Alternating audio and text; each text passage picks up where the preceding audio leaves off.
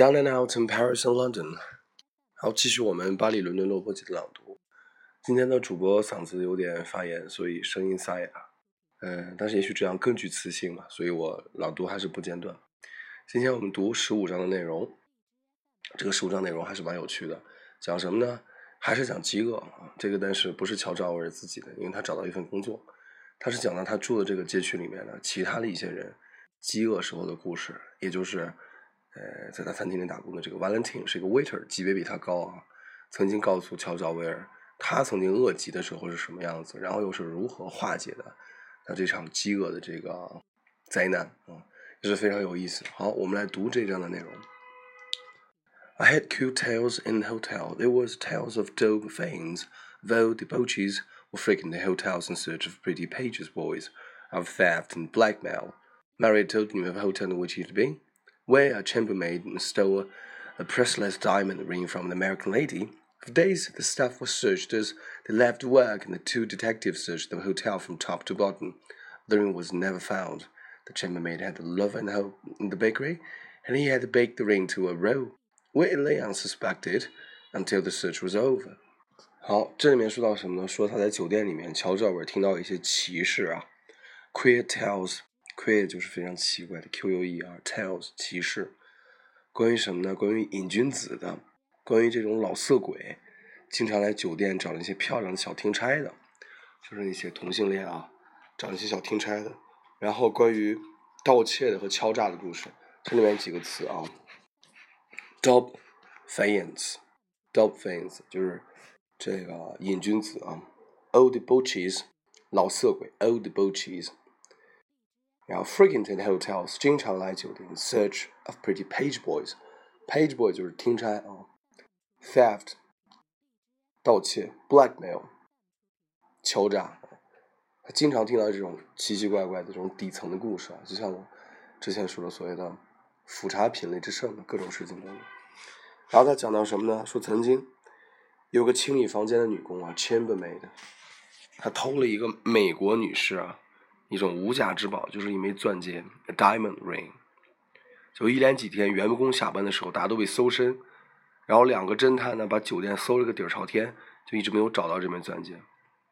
觉得为什么呢？那个女工啊，有一个相好的人在那个面包房 bakery，他把那个钻戒啊，就烤到一个面包里面去了，就藏在面包里，所以没有人怀疑。直到这个 search was over，直到这个侦探的这种检查结束，也没有找见他。Once Valentine at the Slake Time told me a story by himself. You know, Mukti, this hotel life is all very well. but it's the devil when you're out of work. I expect expected you know what it is to go without eating, huh? Forcément. Otherwise, you wouldn't be scrubbing dishes. But I'm not a poor devil of a plongeur. I'm a waiter, and I went five days without eating once. Five days without even the crust of bread. Jesus Christ. I tell you, those five days were the devil, and the only good thing was I had my rent paid in advance. I was lying in the dirty, cheap little hotel in the Rue Saint Eloise up to the Quartier Latin. It was called the Hotel Susan May, after some famous prostitute of the time the Empire. I was starving. There was nothing I could do. I couldn't even go to the cafes where the hotel proprietors come to engage waiters because I hadn't the price of a drink. All I could do was to lie in bed, getting weaker and weaker, and watching the box running about the ceiling. I didn't want to go through that again, I can tell you. 好，这里面说这个乔治奥威尔在这个酒店里面的一个朋友就，呃，Valentine at Slake time，就是在没有那么忙的时候，告诉了一件呢他亲身经历的事情，就是怎么回事呢？就是他曾经有五天呢，连一个面包皮都没有 Cursed of bread，面包皮，他连个面包皮都没有吃到，饿了五天，怎么回事呢？没有钱。他说呢，他预付过房租啊，当时是在拉丁区。这个三 A 路啊，圣埃洛斯一个非常肮脏廉价的小酒馆里，叫做这个 Susan May。Susan May 的是用帝国时期啊一个当地一个妓女的名字命名的一个小旅馆，一个廉价非常脏的小旅馆，就在里面饿着没钱了，因为什么呢？因为他能当的都当了，然后剩下的钱全部付了房租了，一点办法都没有。然后他甚至之前讲到说有那种咖啡厅啊，就是酒店老板去里面找雇员的。你到里面叫杯咖啡，然后老板过来看你可以，就把你叫走了。有点像那个北京天桥那个人市口，对吧？那个叫苦力的那种地方。他这种地方都去不了，为什么呢？一杯咖啡的钱都付不起，只能躺在床上，越来越虚弱，看着臭虫啊，在天花板上爬来爬去啊，bugs watching bugs running around the ceilings，那种日子简直就快疯掉了。看来这种日子，所有这个干底层的这个劳动劳动这个人民都经历过啊。In the afternoon, the fifth day, I went half mad. At least that's how it seems to me now. There was an old faded print of a woman's head hanging on the wall of my room and I, I took to wondering who it could be, and after about an hour realized that it must be Saint Eloise, who was the patron saint of the quartier. I'd never taken any notice of the thing before, but now, as I lay staring at it, a most extraordinary idea came into my head. Écoute, mon cher, I said to myself, you'll be starving to death if this goes on much longer. You've got to do something. Why not try prayer to Saint Eloise? Go down on your knees and ask her to send you some money. After all, I can't do any harm. Try it. Mad? Hmm? Still, a man would do anything when he's hungry. Besides, as I said, I couldn't do any harm. I got out of bed and began praying. I said, Dear Saint Eloise, if you exist, please send me some money. I don't ask you for much, just enough to buy some bread and a bottle of wine and get me a strength bank, and three or four francs will do. You don't know how grateful I will be, Saint Eloise, if you help me these once. And be sure, if you send me anything, the first thing I will do, we go to at the candle shop and buy a candle burning for you at your church down the street. Amen. I was putting that about the candle because I had heard the Sams like having candles burnt in your honor. I mean to keep my promise, of course, but I am an atheist and I didn't really believe that anything would come out of it. Well, got into bed again, and five minutes later, there came a bang at the door. It was a girl called Maria, a big fat peasant girl who lived at hotels she was a very stupid girl, but a good sort, and I did much care for her to see me in the state I was in. She cried out at the sight of me. De Dieu, she said, what's the matter with you? What are you doing in the bed at this time of day? Get mean, good job. You look more like a corpse than a man. Probably I didn't look like a sight.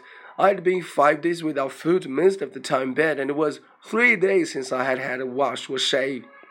The room was regular pigsty too. What's the matter? said Mary again. The matter, said Jesus Christ. I am starving. I haven't eaten for five days. That's what's the matter. Mary was horrified. Not eaten for five days, she said. But why? Have you got any money? Money, I said. Do you suppose I should be starving if I had money? I've got just the five sous in the world, and I've just pulled everything. Look around the room and see if there's anything more that I can sell. Pull. If you can find anything that will fetch fifty cents, you are cleverer than I am.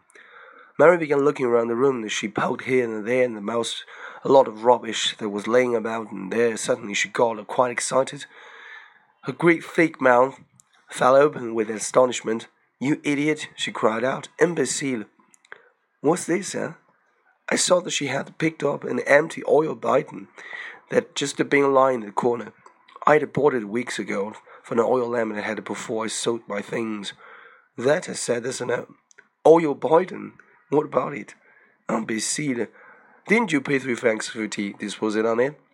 Now, of course, I just paid three francs fifty. They'd always make you pay a deposit on the bidon and you get it back when the bidon's returned. But I'd forgotten all about it. Yes, I began. Idiot. Shouted Mary again. She got so excited that she began to dance around until I thought she, she sabots would go through the floor. Idiot, they fool, they fool. What have you what have you got to do but take it back to the shop and get your deposit back? Starving with three francs fifty star starring in the, in your face, imbecile. I can hardly believe now that in all those five days I had never once thought of taking a and back to the shop. As good as three francs fifteen hard cash, and it had never occurred to me. I set up in bed, quick, I shouted to Mary, You take it from me. Take it to the grocer's at that corner, and then run like the devil and bring food back. Mary didn't need to be told. She grabbed the bite and the wind clattering down the stairs like a herd of elephants, and in three minutes she was back with the two pounds of bread under one arm and a half liter bottle of wine under the other. I didn't stop to thank her, just to seize the bread and, and sank my teeth in it. Have you noticed how bread tastes when you have been hungry for a long time, cold, wet, dodgy, like Paddy almost? But Jesus Christ, how good it was! As for the wine, I sucked it all down in one draught, and it seems to go straight in my veins and flow around my body like new blood. Uh, that made a difference. I've wolfed the whole two pounds of bread without stopping to take breath. Mary stood with her hands on her lips, and watching me eat. Well, you feel better? She said when I had finished. Better said, I feel perfect. I'm not the same man I was five minutes ago. There's only one thing in the world I need now a secret. Mary put her hand in her apron pocket. You can't have it, she said. I've got no money, and this is all I have left to order for you three francs fifty. Seven sous is no good. The cheapest cigarettes are twelve sous a pocket. Then I can't have them. I said, Jesus Christ, what a piece of luck. I've got just five sous. It's just enough. Mary took the twelve sous and was starting to, out of the tobacconist. And then something I had forgotten all this time came into my head. And it was all cursed Saint Eloi. I had promised her a candle if she sent me money, and really, who could say that the prayer hadn't come true? Three, four francs, I had said. And the next moment, along came three francs fifty. There was no getting away from it. I should have to spend my twelve sous on a candle. I called Mary back. It's no use, I said. There's a Saint Eloi. I've promised her a candle. The twelve sous will have to go on that. Silly, isn't it? I can't have my cigarettes after all. Saint Eloi, said Maria. What about Saint Eloi? I prayed to her for money and promised her a candle. I said. She answered the prayer. At any rate, the money turned up. I shall have to buy that candle. It's a nuisance, but it seems to me I must keep my promise. But what put Saint Eloi into your head? said Maria. It was a picture, said, and I explained her to the whole thing. Where she is, you see, I said, and pointed to the picture on the wall. Maria looked at the picture, and then, to my surprise, she burst into shouts of laughter. She laughed more than more, and stamping about the room, and holding her fat sides as though they wouldn't burst. I thought he had gone mad. It was two minutes before she could speak.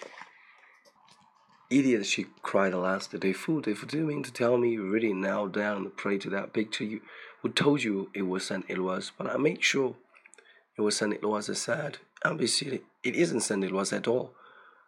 But who do you think it is? Who I said? It is Susan May, the woman this hotel's called after.